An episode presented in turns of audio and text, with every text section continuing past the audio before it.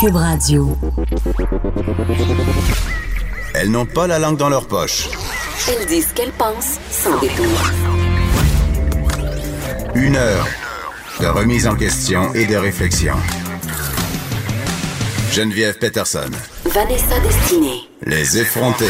Bon vendredi tout le monde, j'espère que vous allez bien. Euh, ceux qui étaient avec Benoît Dutrisac, vous savez que c'est Vincent Dessoureau ainsi que moi-même qui remplaçait Benoît parce qu'il est en vacances. Donc vous n'hallucinez pas, c'est encore moi. Et je suis avec Mariam qui était femme. aussi avec nous. Oui, c'est c'est vraiment surréaliste comme moment, mais on continue ce marathon de radio. Et ça avec me grand fait plaisir. Ça me fait bien plaisir de vous retrouver pour cette dernière journée de la semaine tout le monde. Il y a Vanessa Destinée qui va être de retour lundi pour nous raconter, je l'espère, ses péripéties.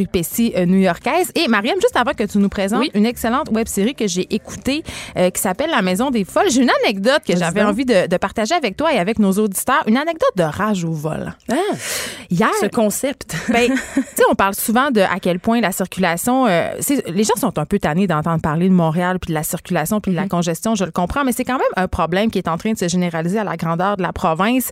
Euh, tu sais, à Québec, c'est rendu un problème. Même mm-hmm. au Saguenay, euh, où oui. la, la population augmente, le parc automobile aussi, et les gens sont de plus en plus pognés dans le trafic et ça donne lieu malheureusement à des situations déplorables. On voit des gestes, euh, on voit que les gens posent des gestes qu'ils ne poseraient pas en temps normal. Et moi, hier, j'étais sur l'avenue du Mont-Royal. J'étais arrêtée parce qu'il y a une voiture qui essayait de se stationner. Oui. Donc, il fallait que je la laisse passer, tu comprends? Oui. Quand tout à coup, quelqu'un fonça dans mon bumper arrière. Hein? Et là, je me suis dit, bon, c'est quelqu'un qui texte au volant. Tu sais, c'est oui. quelqu'un, mais c'était pas très fort, là, je tiens à le préciser.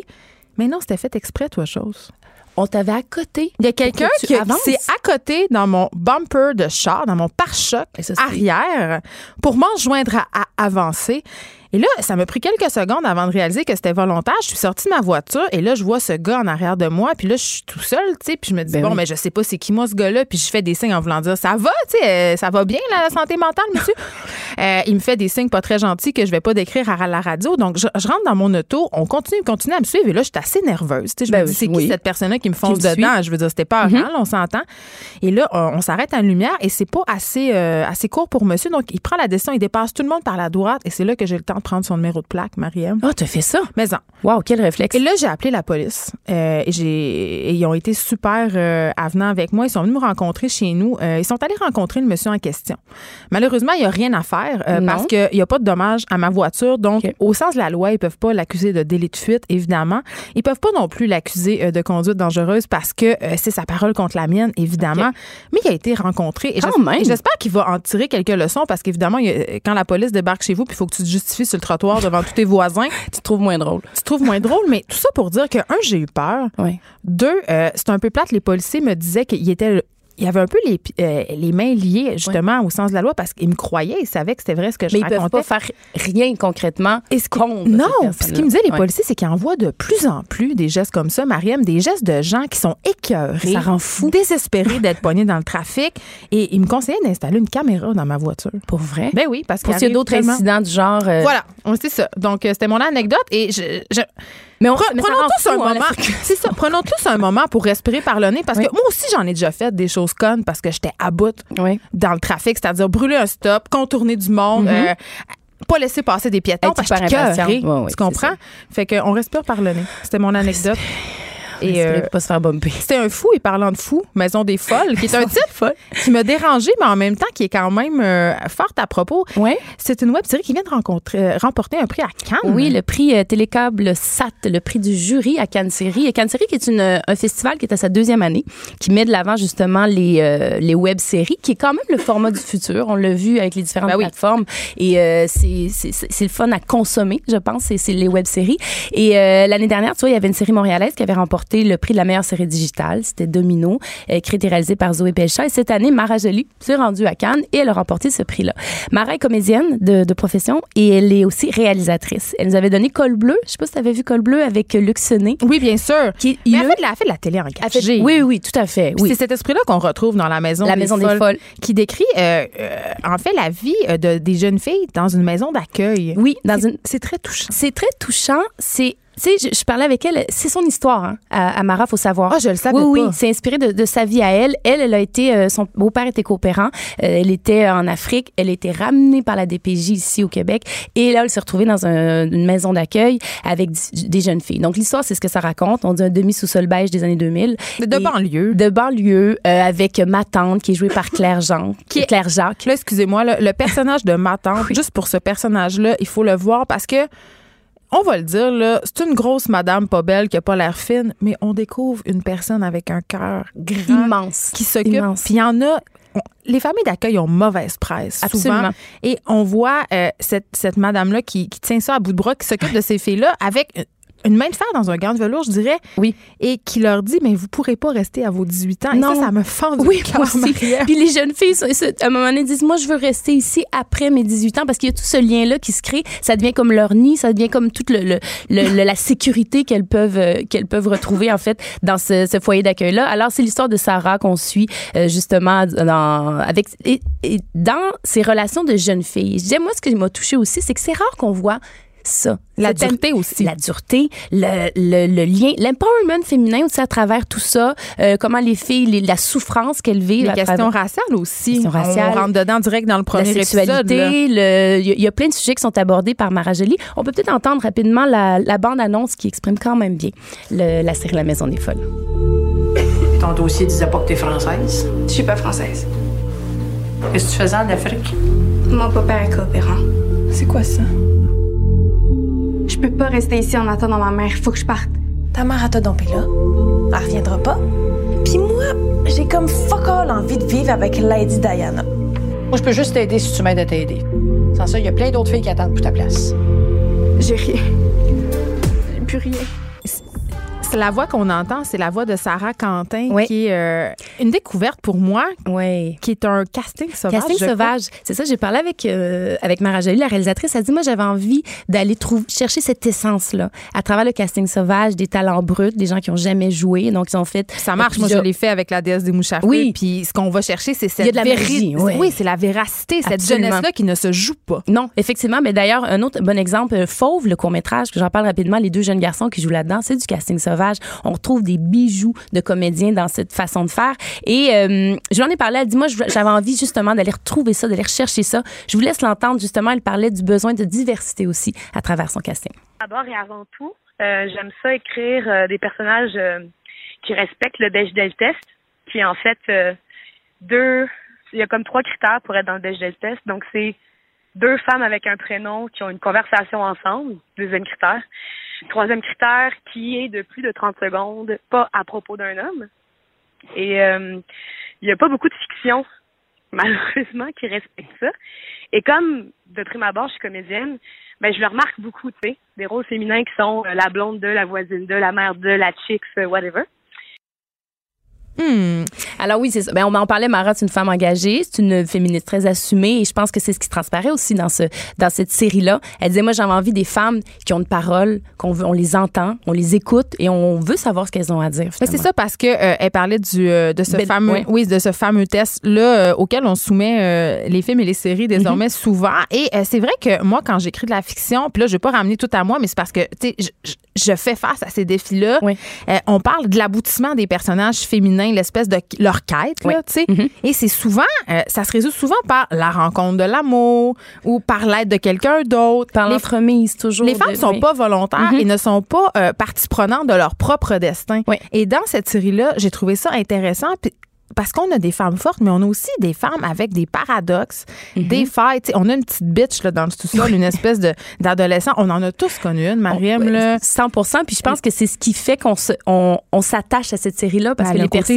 Humaine, la bitch. Sans, oui, elles sont humaines. Puis elle, Mariam aussi, me disait, tu sais, souvent la souffrance, un peu, c'est tragédie pour tragédie. Elle dit, moi, je veux pas, je voulais pas mettre un regard complaisant sur la souffrance, mais comme présentée comme elle est, mais avec de l'espoir. Parce qu'il y a de l'espoir, finalement, quand même, dans cette série-là. Mais c'est drôle aussi. C'est drôle. Moi, j'ai ri, pleuré, ri, pleuré. Tout, mais c'est un long. peu ça. Puis un, un des thèmes que je trouvais intéressant, c'est de montrer euh, la violence des groupes d'adolescents, ouais, ouais. Euh, les dynamiques. Mm-hmm. Je compare ça à une espèce de meute de hyènes. Ouais. Puis il y avait ouais. un peu des Roland d'Unité neuf aussi. Est-ce que tu as trouvé dans le, cette espèce de vie-là, euh, qui n'est pas une vie carcérale, c'est sûr, c'est une, une vie en maison d'accueil. Mais non, mais tu étais avec, avec des règles. Avec des, ils ont euh, des nombres de minutes pour parler au téléphone. Ils ont des, certaines tâches à, à faire pour être de plus en plus autonomes. C'est ça. Et, euh, et toute la vie extérieure qui est autre chose carrément. Puis, euh, mais, mais vraiment, c'est une série qui est sensible, touchante, puis je trouve très progressiste quand même aussi dans la façon qu'elle a été, elle a été écrite. Oui, parce qu'on en a parlé, euh, on parle de beaucoup d'enjeux, le racisme notamment, mais mm-hmm. j'ai, j'ai envie de dire, c'est une série aussi sur la honte. La oui. honte de faire partie euh, oui. de cette famille d'accueil-là, la honte de n'être pas une privilégiée, oui. euh, le rapport aux parents aussi, tu sais, on le voit, euh, ces filles-là, ils veulent retrouver leur famille malgré euh, toutes les lacunes, malgré les violences dont elles ont fait l'objet. Malgré tout leur passé, finalement. Puis Mara disait, moi, toute ma vie, j'ai eu envie de me cacher de ce passé-là. Puis, je me suis rendu compte qu'en faisant cette série-là, ben j'avais envie de l'exprimer, puis on était plus que... Il y en avait plus que je pensais qui avaient vécu des situations du genre. On peut entendre la clip, justement, qu'elle parle « J'ai jamais voulu qu'on m'étiquette comme une fille à problème ». Un jour dans ma vie, au sortir de l'adolescence, je me suis promis que personne, jamais, saurait que j'étais en famille d'accueil. Puis, j'ai décidé un peu d'emmurer ou de d'enterrer, si tu veux, l'ado que j'étais, parce que je voulais pas que ça paraisse. C'était comme ma fierté de me dire, je voulais pas m'associer à, à justement au modèle qu'on me proposait. Puis aussi, plus tard, les, les seuls exemples de personnes avec une vie un petit peu trash euh, qui, s'en, qui s'en étaient sorties, c'était genre Nathalie Simard puis Dan Bigra.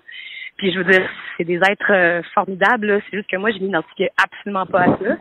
Et j'avais l'impression que pour être acceptée par des gens, entre guillemets, plus traditionnels, normaux, genre qui ont des parents qui prennent soin d'eux, puis qui les nourrissent, puis qui les amènent à l'école, ben, fallait pas que ça paraisse parce que sinon, ça faisait trop weird parce que justement, j'étais associée à une fille à problème. Mais c'est exactement ce que tu disais, d'avoir cette étiquette-là de fille à problème. Ben là, il le dépeint à travers ces cinq personnages, ces cinq jeunes filles. Ben, elle dit, moi, je me suis cachée toute ma vie de ça. Mais finalement, elle dit, ça a été une libération pour elle aussi, de faire cette série-là, d'écrire cette série-là qui est inspirée librement de, de sa propre vie à Mara Jolie. Euh, je, je pense que les gens vont se reconnaître ou du moins vont avoir connu des gens qui ressemblent à certains personnages dans la série. Est-ce que tu, tu, tu dirais-tu que c'est une série qu'on peut écouter avec nos jeunes? Je pense que oui. Oui? Ben, c'est pas trop trash. Ben, c'est pas trash, en fait. C'est pas très trash. Ben, il y a quand même des thématiques qui sont difficiles, mais en même temps, ils sont un peu habitués à ça désormais. Tranquillement, là. En fréquentant les internets. Oui. Ils ont tout vu maintenant. Oui, mais, tu sais, euh, ben, ben, quand on est. Je veux dire, peut-être pas huit neuf ans, là, mais tu sais, adolescente, je pense que ça peut être quelque chose d'intéressant de montrer ce regard-là, montrer la souffrance qui existe, mais aussi la résilience puis la solidarité féminine. Moi, je trouve que c'est comme les thèmes qui reviennent, puis euh, ça fait du bien de voir ça. Si vous voulez la voir, oui. cette série-là, ça s'appelle La maison des folles et c'est disponible depuis euh, le quinze avril. Oui. Sur uni point c a. Il y a du très bon contenu sur uni point c a, oui, sérieusement. uni point t v. uni point t v. uni point t v. J'avais une petite erreur dans mon dossier. Oui, oui. Mais puis, allez-y, uni point t v. L'important, c'est de s'y rendre oui. et de l'écouter. Puis pour vrai, là, moi, j'ai commencé à l'écouter un peu comme ça et finalement, je me suis retrouvée en plein milieu de l'après-midi à les écouter en rafale. En rafale, tu vois, hein, c'est les, on se laisse prendre. Exactement. Restez là, on s'arrête un peu. Après la pause, on parle de sexe.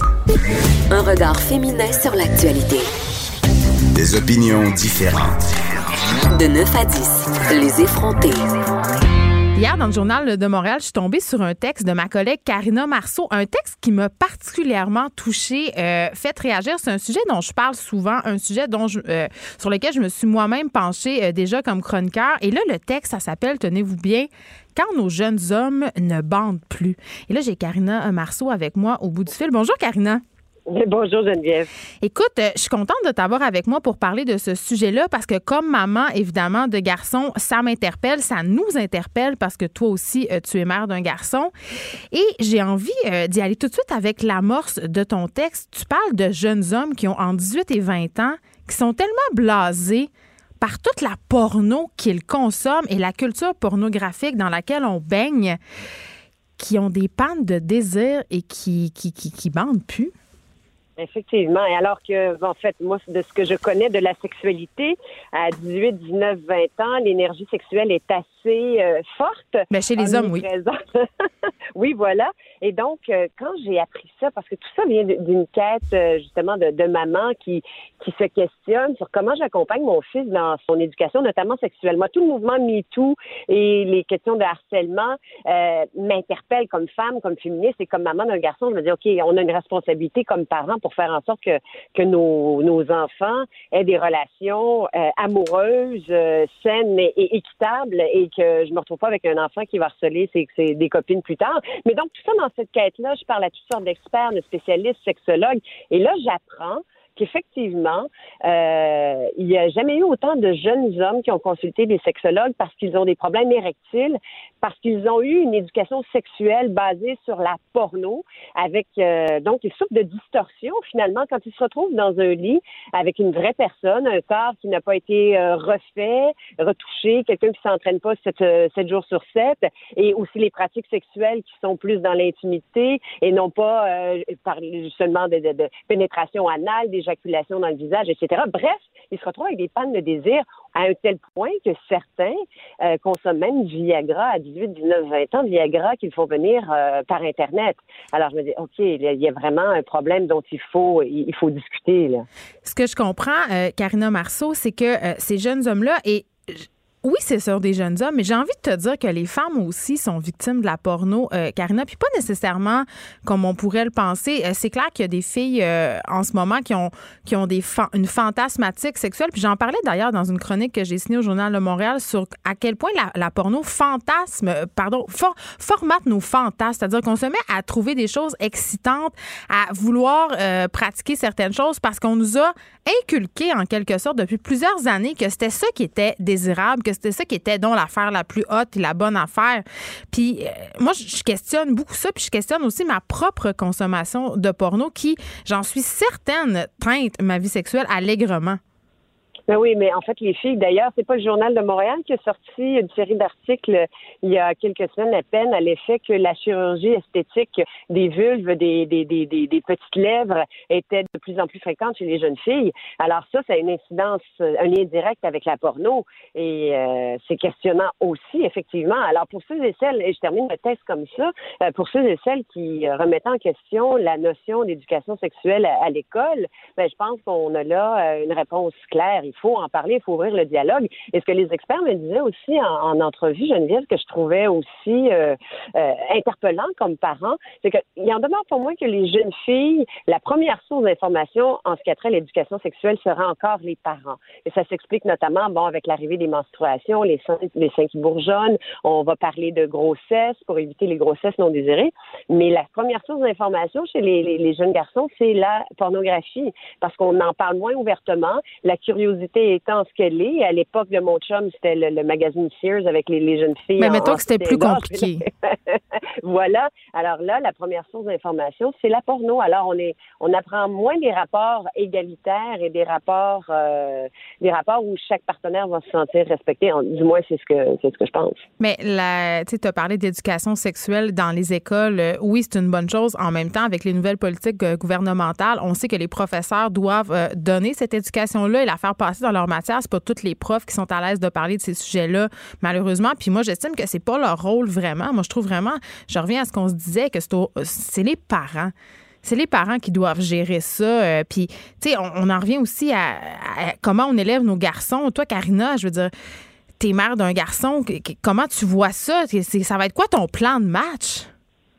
Ben, en, en parler, en, en parler assurément et m'outiller, en fait, et, et c'est ça le but de ma quête. Et euh, pour revenir, euh, je, je, vais, je vais répondre à ta question, je fais juste une petite parenthèse. Effectivement, l'éducation sexuelle devrait être donnée à l'école par des sexologues, au même titre que là, et là, je, je, j'ouvre plus grand, que des cours de mathématiques devraient être donnés par quelqu'un qui aime les mathématiques et non pas quelqu'un qui étudie l'histoire. Par, fin de la parenthèse. Euh, cela dit, pour ce qui est de mon gars, je vais continuer à, à, à m'outiller, et un des, des, des aspects intéressants, un outil que je suis allée chercher dans, dans ma quête, il y en aura plein d'autres, mais il disait, le sexologue qui justement donne des cours d'éducation à la sexualité dans les écoles, commencez parce que ce que l'enfant connaît.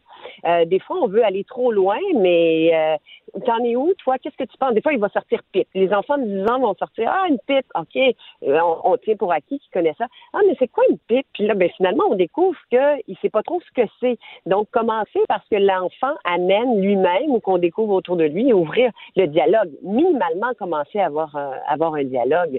Et il y a certains parents qui sont très mal à l'aise d'ouvrir le dialogue, mais je pense que je pense qu'il faut soutenir comme parents l'éducation. L'éducation à l'amour, l'éducation à la sexualité, c'est aussi nécessaire qu'à d'apprendre d'écrire, euh, d'écrire et compter. Là. Oui, puis on sait euh, quand même, Carina, qu'avec euh, l'avènement d'Internet, euh, en sixième année du primaire, il y a jusqu'à quatre-vingts pour cent des enfants qui ont déjà été en contact avec des images pornographiques et ne sont pas toujours prêts à, à voir ces images-là. Euh, par exemple, si un enfant euh, tape euh, sexe, il peut tomber sur des images euh, complètement qui, qui sont euh, très, très hardcore, sans faire exprès. Là, pas parce que chercher ça. À chatte, faire une recherche sur chatte. Et puis, je pense que c'est la porno qui sort avant le, le, le joli animal qu'on apprécie. Donc, euh, mais les statistiques que vous venez de donner là, par rapport à la consommation, ou en fait être en contact avec la porno dès le primaire, moi, là, ça, je trouve ça vraiment, vraiment, vraiment troublant. C'est pour ça qu'il faut, faut mettre autour de nos enfants, pour ouvrir le dialogue. Parce que moi, à dix ans, euh, je veux faire peut-être un peu ringard, là, mais à dix ans, c'était loin d'être dans mon tableau de bord, là, cette réalité-là de la porno. Mais Internet n'existait pas, Carina. Peut-être que c'est pas. Non, mais peut-être que c'est, c'était pas dans notre tableau de bord parce que la possibilité, elle était pas là du tout. Absolument. Mais moi, à dix ans, à dix ans, c'est clair que je me demandais comment les adultes faisaient l'amour. C'était ça mon questionnement. Je savais pas vraiment la mécanique de la chose. Et si j'avais su que sur Internet, euh, je pouvais avoir accès à ces images-là, mais fort probablement que je serais allée googler euh, parents qui font l'amour, puis je serais tombée sur des images que j'étais pas prête à voir. Tu sais. Tout à fait. Tout à fait. L'Internet change tout, en fait. Mais exactement. Puis revenons à ces jeunes hommes qui prennent du Viagra, qui commandent sur Internet, ce qui n'est pas nécessairement la façon la plus sécuritaire d'en consommer. Je pense aussi quand même qu'il y a un truc d'avoir baigné dans l'univers de la porno, mais il y a quelque chose de... de la culture, de la performance aussi de là-dedans qui est assez désolant. C'est, c'est comme si on avait toujours besoin de plus, euh, plus de, de gestes sexuels intenses, euh, consommer des choses pour exacerber euh, les sensations. C'est toujours plus, plus, plus, plus. On, on, on est très loin de la sexualité comme une espèce d'échange entre deux êtres humains. Absolument. Et c'est là que moi, comme parent, je me dis, OK, j'ai un rôle, j'ai vraiment un rôle fondamental à jouer, puis j'espère accompagner mon garçon le plus, le plus adéquatement possible, parce qu'une sexualité qui, qui, qui, qui est partagée, qui, qui est riche, c'est super protéiné dans la vie. En fait, ça fait partie de l'équilibre de santé physique et mentale. Euh, mais lorsqu'on a que des messages de, justement, performance, qui fait en sorte que des jeunes de vingt ans décident, peut-être pas juste parce qu'ils ont des problèmes érectiles, mais parce que, justement, ils veulent avoir des performances à la hauteur des acteurs porno dans, dans lesquels il y a des, mont- des montages. On sait la, la, la magie du montage que ça peut donner. Euh, et donc, il faut contrecarrer ce, ce, ce message-là. C'est d'une tristesse inouïe, de mais, mon point de vue. C'est comme si d'un côté, on était euh, dans l'extrême de la pornographie, puis de l'autre, dans la discussion technique sur la pilule, les M T S et tout ça. J'ai bien, j'ai, j'ai vraiment très envie qu'on en revienne à un discours euh, plus sain, euh, Carina Marceau, euh, sur la sexualité. Tu as contribué à ça. Merci pour ce texte. C'est toujours vraiment très pertinent ce que tu écris dans le Journal de Montréal. On va continuer à te lire. Merci infiniment. Très apprécié l'invitation. Et euh, je rappelle, euh, pour ceux que ça intéresse et qui ont des enfants et qui se questionnent, j'en ai déjà parlé à l'émission, mais on l'a reçu, l'auteur Myriam Daguzin-Bernier, qui a sorti un livre. En fait, c'est un dictionnaire de la sexualité. Ça s'adresse aux enfants de douze ans et plus. Ça s'appelle Tout nu. Et c'est vraiment, si vous avez des enfants, un incontournable. Partez, achetez ça. Les effrontés. De neuf à dix. Cube Radio. On continue dans les sujets qui ont rapport au sexe avec quelqu'un que j'aime beaucoup, un chroniqueur, auteur, Mikaël Bergeron. Allô? Bonjour. Euh, Mikaël, qui est l'auteur du livre La vie en gros, qu'on a reçu ici déjà à l'émission et qui signe un texte qui, ma foi, euh, me parle beaucoup. Le sexe, c'est plus que de la pénétration. Hey, breaking news, tout le monde! Mikaël, pourquoi tu avais envie euh, de faire un, un texte là-dessus? Parce qu'il me semble que ça va de soi... Euh, que le sexe, ce n'est pas que la pénétration, non? Bien, ça va de soi et ça va pas de soi non plus. En fait, je pense que ça va de soi, surtout, je pense pour les femmes, ça va de soi. Euh, c'est peut-être moins évident, je pense, pour les hommes, ou c'est peut-être moins présent, du moins, dans, je trouve, dans l'imaginaire, quand on regarde, par exemple, ce qu'on voit dans la pornographie, ce qu'on, ce qu'on écoute dans les conversations, entre guillemets, entre gars, quand... qu'on regarde ce qu'on met de l'avant même dans les films. Je veux dire, une scène d'amour dans un film, euh, bon, ça, ça, ça se passe presque toujours de la même façon. Euh, donc, je trouve, oui, ça va de soi, mais en même temps, pas tant que ça. J'ai l'impression que ça reste quand même encore euh, la façon de faire, surtout. Et, et puis, ben, je pense que ça vaut la peine de se poser la question, puis de se dire, ben, coudonc, euh, il y a peut-être euh, plusieurs façons de faire euh, de faire l'amour. Et là, je parle pas nécessairement de, de, de positions différentes, mais même plusieurs façons de vivre sa sexualité, en fait. Parce que j'ai l'impression que ce qu'on nous présente, en fait, euh, dans le monde réel, mais aussi, tu l'as dit, dans la fiction, euh, que ce soit au cinéma, euh, en littérature ou même en pornographie, c'est la pénétration comme l'aboutissement ultime de chaque rapport sexuel, comme si sans ça, sans si ce geste ultime et même l'éjaculation, et a, le rapport sexuel était invalide, c'était pas complet. Oui, et même, moi, ce qui me dépasse, puis on voit ça dans les films, euh, bon, justement, de, de, de, des films romantiques, c'est dès que l'homme a éjaculé ou a joui, un des deux, euh, ben, c'est comme si la relation te- sexuelle était terminée.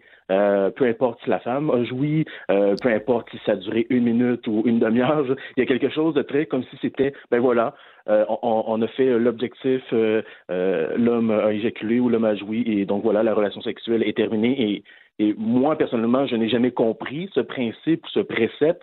Et, euh, et à chaque fois que j'en discute, c'est, je, je ne trouve pas que ça va tant de soi, là, pour revenir peut-être à la conversation du début. Euh, je, je me retrouve souvent tout ça dans mon camp à, à me dire, ben, il me semble que le, la relation sexuelle va au-delà de ça. Euh, elle, elle peut le continuer.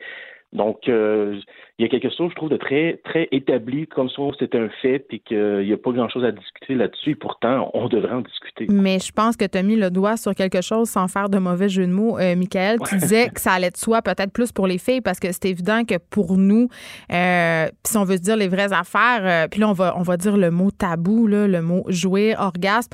Euh, pour beaucoup de femmes, la pénétration à elle seule ne suffit pas pour atteindre la, la plénitude, l'orgasme sexuel. Euh, tu citais dans ton, dans ton papier une récente étude euh, qui stipule que seulement soixante-cinq pour cent des femmes atteignent toujours l'orgasme lors d'une relation sexuelle, comme quatre-vingt-quinze pour cent des hommes. Et en même temps, il y en a trente-sept pour cent d'entre elles qui ont besoin d'une stimulation qui est autre. On parle de la stimulation clitoridienne pour être plus précise, pour atteindre justement euh, cet orgasme-là. Puis il y a juste dix-huit pour cent de ces femmes-là qui ont un orgasme avec seulement une pénétration vaginale. Puis c'est vrai que quand on regarde euh, de la porno ou qu'on se fie à ce que les gars font, nous font, ben j'ai comme l'impression qu'il y a plusieurs personnes qui pensent que juste entrer puis sortir dans une fille comme un lapin énergiseur, ben c'est assez. C'est assez pour qu'elle aime ça puis qu'elle soit, qu'elle se peuvent plus, là. Oui, et je pense que c'est problématique pour tout le monde. C'est problématique pour les femmes, évidemment, parce que les femmes, ben, euh, ben voilà, on, on leur enseigne qu'elles sont supposées ou elles sont supposées avoir du plaisir avec une simple pénétration vaginale. Ça arrive pour certaines femmes, mais bon, voilà, euh, seulement dix-huit pour cent, donc ça reste une minorité. Mais c'est aussi, je pense, un problème pour les hommes, parce qu'il y a plusieurs hommes qui vont croire que euh, seulement en pénétrant euh, dans leur partenaire, ben c'est suffisant pour leur procurer du plaisir, alors que non. Donc, et ça, ben, je pense que ça peut créer des problèmes et pour les hommes et pour les femmes, parce que d'un côté, ben euh, les hommes, finalement, ils passent complètement à côté. Peut-être qu'ils veulent vraiment donner du plaisir, mais finalement, ils n'en donnent pas puis ils ne le savent même pas. Et plein de femmes passent à côté de leur plaisir sexuel. Et là, ben évidemment, ça, ça, ça peut créer du stress, ça peut créer, on peut, les femmes peuvent penser que c'est de leur faute, ou euh, je veux dire, ça peut créer quand même plusieurs problèmes de santé mentale ou plusieurs inconforts, ou un stress, peu importe. Donc, il n'y a rien de sain. Donc, ben, parlons-en, euh, parlons-en de ce stress-là, Mikaël Bergeron, parce que tu dis, bon, les gars peuvent penser que c'est comme ça que les filles vont venir plus facilement, mais en même temps, ça peut créer une espèce de, de sentiment d'être un pas bon, de ne pas réussir à faire venir mm-hmm. la fille, de se dire, mon Dieu, je fais ça, puis il ne se passe rien, elle n'est pas une créature multi-orgasmique telle que présenté dans toute la porn que je consomme. Tu sais, fait en fait, il n'y a personne qui est gagnant dans cette espèce de, de, de valorisation de la pénétration à tout prix, là. Non, personne n'est gagnant. Puis, ben voilà, puis ben, ben voilà, comme je l'ai dit, évidemment pour le plaisir des femmes, mais pour les hommes non plus. En plus, surtout, il y a toujours cette idée de la performance, puis que, euh, ben voilà, en fait, bon, moi, dans, je suis parti, ma réflexion est partie d'un livre que j'ai lu, et dans ce livre-là de Martin Page, il parle comme si euh, le pénis, la pénétration était le saint graal de la sexualité. Oui, alors ça s'appelle « Au-delà de la pénétration », par ailleurs, ce livre-là. Exactement. Et donc, peut-être que c'est peut-être pas finalement le saint graal, c'est peut-être, oui, euh, une grande source de plaisir, une, une des possibilités, et peut-être une plus commune, du moins du côté des hommes, mais c'est pas non plus, ça veut pas dire que c'est l'apothéose, ça veut pas dire que c'est l'incontournable. Et, euh, et pour les hommes, je pense que ce serait ça aussi d'y réfléchir. Peut-être même qu'il y a, il y a des hommes pour qui ça ne passe pas non plus par, par la pénétration.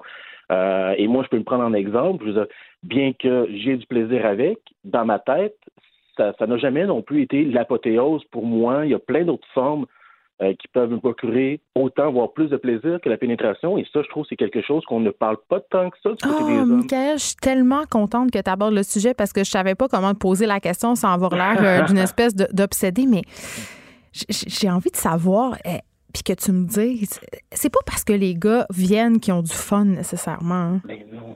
Yes! Mais voilà, mais parle-moi de ça. Tout à l'heure, tu, tu, tu parlais de cette étude-là que, apparemment, que quatre-vingt-quinze pour cent des hommes ont un orgasme lors d'une relation sexuelle. Je serais vraiment curieux de voir si c'est réellement quatre-vingt-quinze pour cent, dans la mesure où je pense que malheureusement, beaucoup d'hommes pensent que lorsqu'ils éjaculent, ils jouissent, euh, malheureusement, et, et en tout cas, moi, de mon expérience, puis j'imagine qu'il y a plein de gars aussi, c'est la même chose, éjaculer ne veut pas dire jouir, et je pense qu'on peut avoir des sensations très proches de la jouissance sans éjaculation non plus, et ça, on n'en parle pas beaucoup du côté de la sexualité masculine. En fait, il n'y a pas grand-chose qu'on jase autour de la sexualité masculine, là, de manière générale, et je pense que c'est important de, de juste en discuter, au moins de découvrir, OK, c'est quoi, euh, de quelle manière, moi, je peux avoir le plus de plaisir possible, de quelle manière je peux donner le plus de plaisir à l'autre partenaire, et je pense que ça, c'est simple pour tout le monde, peu importe notre type de relation, peu importe notre orientation sexuelle, peu importe notre partenaire, je pense que ça serait sain de juste au moins être capable d'en discuter. Puis en ce moment, bien, ça reste un sujet tabou, ça reste euh, quelque chose que,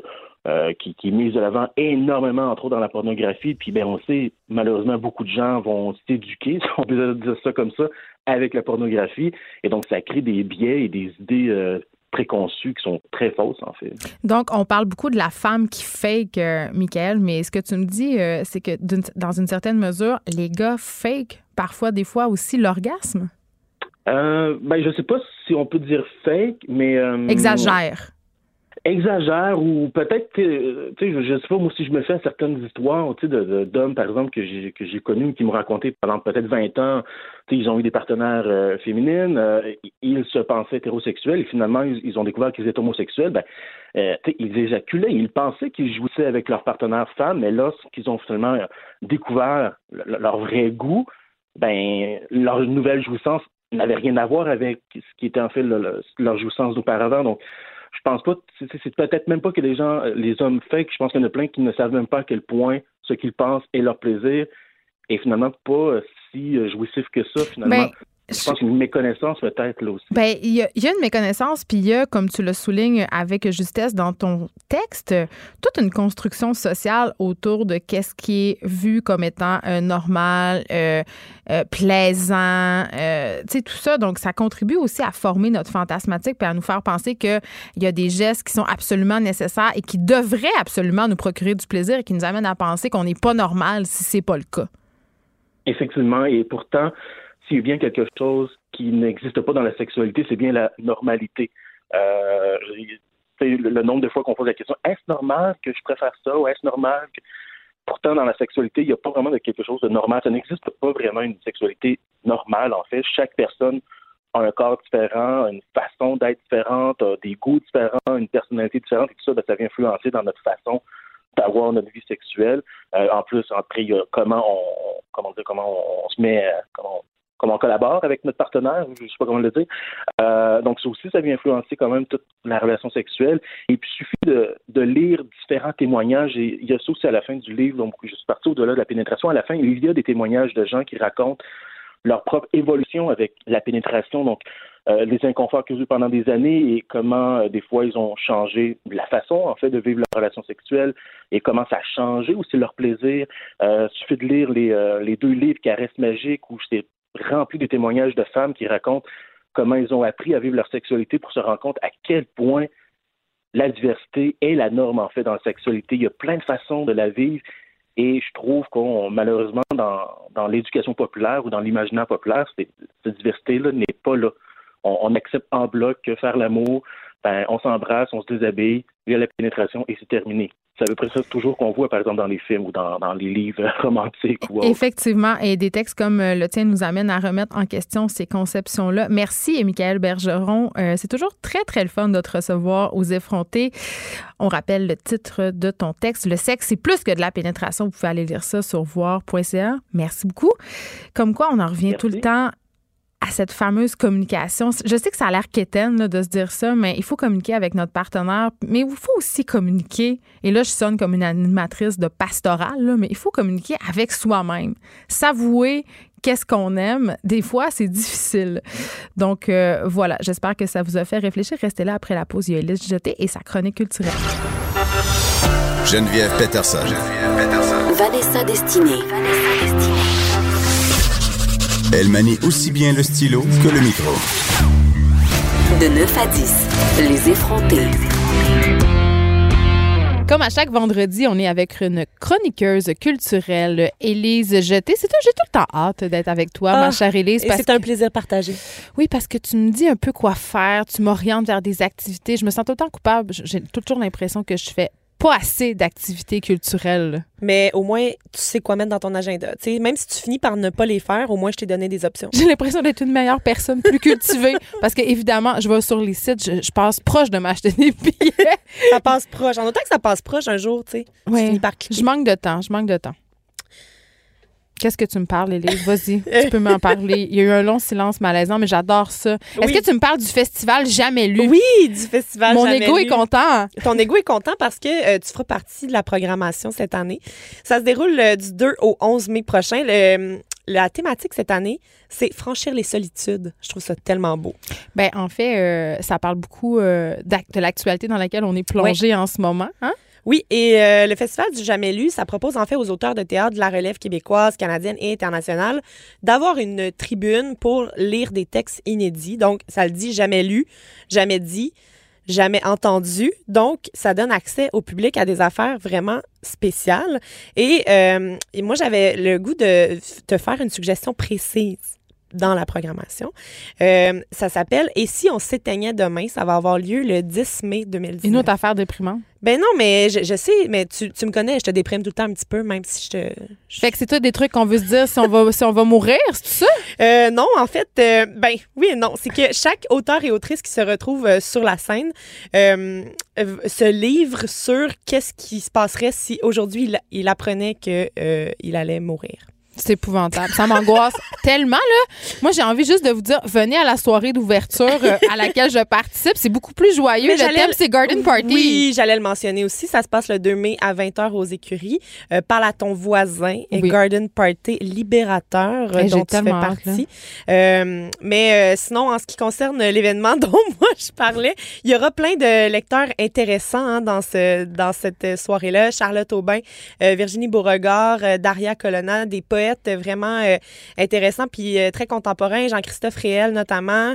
Il y aura Emmanuel Schwartz aussi et Maude Veilleux, donc euh, plein de, de noms à découvrir. Ben oui, je niaise puis je plug ma soirée, mais ben pour oui. vrai, au festival Jamais lu, ce qui est le fun, c'est qu'on peut voir des auteurs qu'on aime beaucoup lire des textes inédits, on le dit, puis moi, la soirée à laquelle je participe, il y aura Simon Boulris, il y aura Manal Drissi, il y aura Franny Holder, qui est comme la chanteuse de Random Recipe, oui. de Dear Criminals, plein de monde comme ça. Exact. Puis des gens aussi, euh, il y aura Ricardo Lamour, des gens qui sont pas nécessairement des auteurs de fiction, il y a des, tu sais, il y a plein de monde. C'est un beau melting pot, puis c'est relax. Oui, c'est très relax, puis c'est, ça, vrai, ça donne une tribune à des gens qui en ont pas normalement.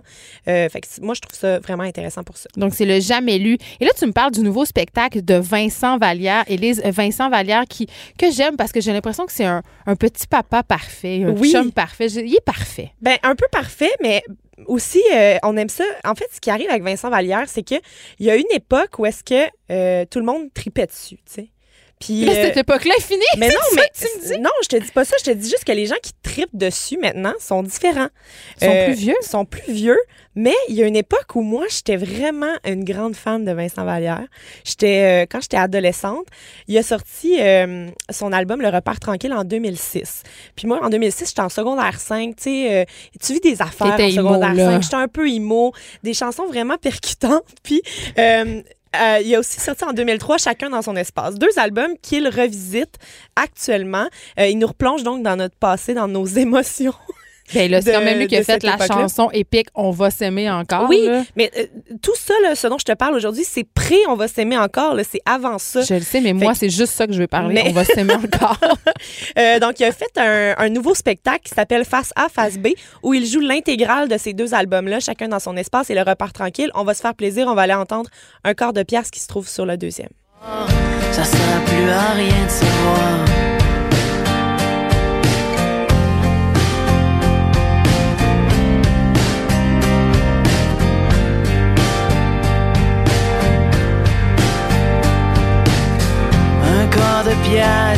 On aime ça. On l'aime, ah, Vincent Vallière. C'est rassurant, c'est comme retourner dans des pantoufles bien chaudes. Hey, je ne sais pas si j'aimais, j'aimerais ça que quelqu'un me décrive de même comme une vieille pantoufle non, qu'on aime j'ai, retrouver. J'ai dit une pantoufle bien chaude, pas une mais vieille pantoufle. Mais c'est encore pire! Non, non, non. non. Une vieille pantoufle euh, bien chaude. Bien chaude, non, mais belle. C'est réconfortant. J'ai pas dit qu'elle était vieille puis laide. Là. C'est du comfort euh, music.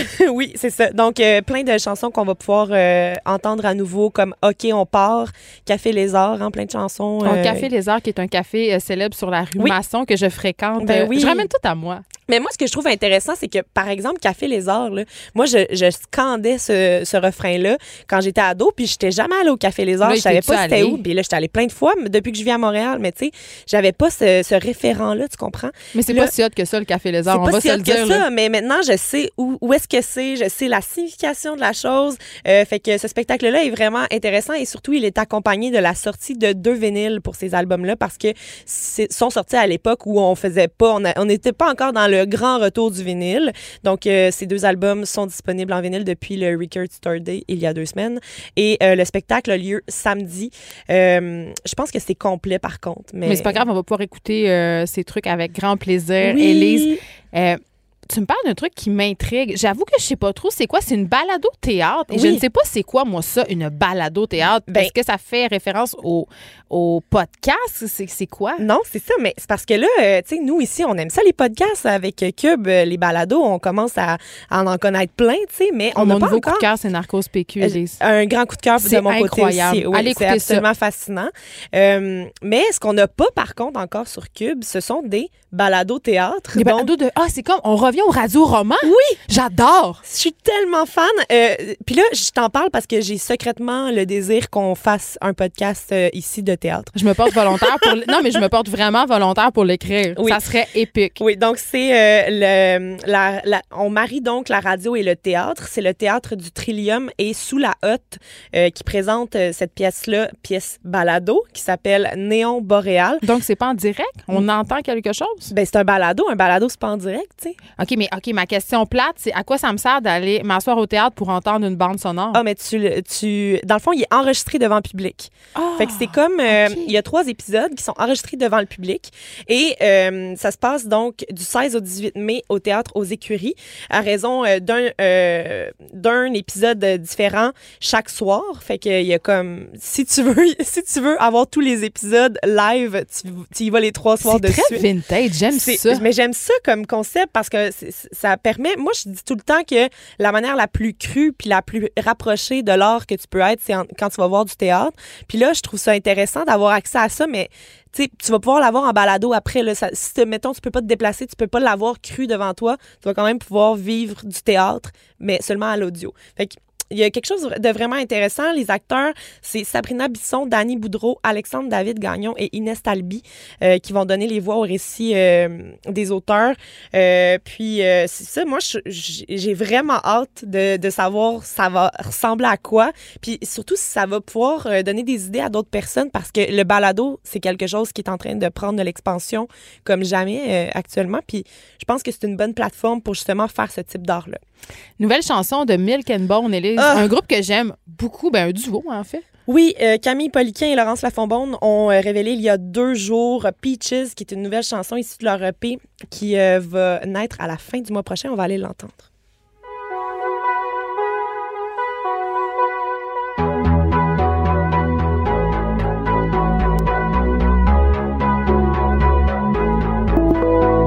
On reconnaît bien le son de Milk and Bone. Vraiment.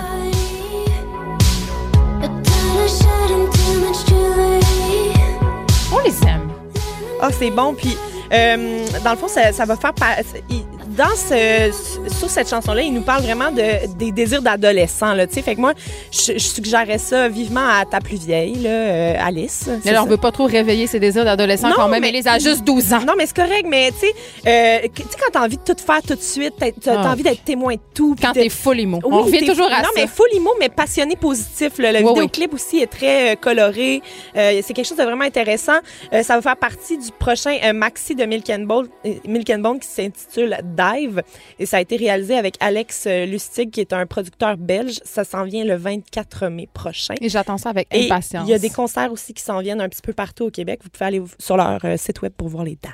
Yeah! Forest Boys, quelque chose que je connais pas pantoute. J'aime pas ça, pantoute, je me sens tellement vieille quand je t'avais. Mais euh, tu connais pas pantoute, par contre, euh, tu risques de connaître des choses quand je vais t'en parler. OK. Euh, donc, Forest Boys, ce sont les lauréats du euh, concours Apéro F E Q, donc un groupe de Québec, deux mille dix-huit.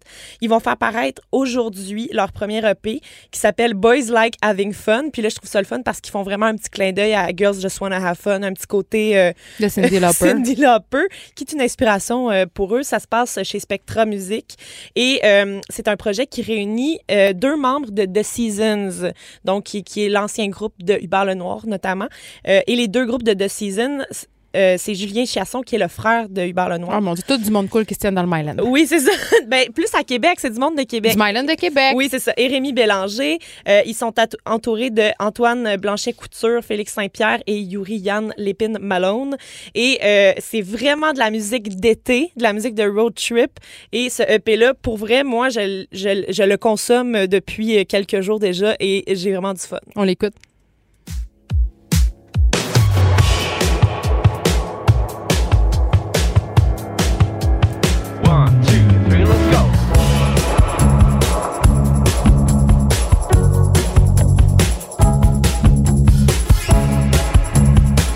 Ça donne le goût d'aller quelque part. Je ne sais pas où, mais, mais on, on y va. va. On, on, je ne sais pas où on s'en va, Geneviève, mais on s'en va quelque part. Hey, je veux juste revenir, Élise, sur les dates de sortie de l'album de Milk and Bone. Tu as dit que ça sortait le vingt-quatre avril, mais c'est déjà sorti, donc ça veut dire. Je veux juste être sûre qu'on... qu'on... Euh, pour Milk and Bone, ça va sortir le vingt-quatre mai. Ah, parfait. Je pense qu'on a dit avril, donc le ah, vingt-quatre mai. vingt-quatre mai, juste pour mais qu'on la chanson sûr. Peaches, elle est déjà sortie. C'est ça. Et le vidéoclip est magnifique, donc allez voir ça c'est sur ça, les parce Internet. Que là, je t'ai mêlée, fait que j'imagine même pas les gens à la ben, maison. On ça. dit tellement de dates. On va pas mêler tout le monde. Allez googler les choses. Googlez, vous allez voir, vous allez googler, trouver plein googler, d'affaires. Googler. Euh, un film documentaire, Le vieillage et l'espérance. Oui, c'est vraiment intéressant. Est-ce que euh, Fernand Dansereau, ça te dit quelque chose? Euh, cet homme euh, est... Euh, une sommité du documentaire au Québec, mais il a quand même quatre-vingt-onze ans. Oui, ben, puis il fait on, encore des films. On peut voir, euh, entre autres, plusieurs de ses films dans le projet Éléphant, qui oui. est disponible sur euh, Illico, bien Exactement. entendu. Exactement. Oui, puis moi, j'avais vu, euh, puis là, tu vas peut-être me trouver bizarre, mais j'avais vu en deux mille dix-sept L'érotisme et le vieillage, qui est un film qui parle de la vie sexuelle des personnes âgées. Mais je ne trouve pas étrange, c'est fascinant comme oui, sujet. Oui, c'est on vraiment fascinant. Et à l'époque, je travaillais pour le magazine Bel Âge, puis j'étais allée... Euh, Excuse- Quoi? Oui, je travaillais pour le magazine Bel Âge. C'est drôle, t'avais quel âge? douze ans? Ben, il y a deux ans, là.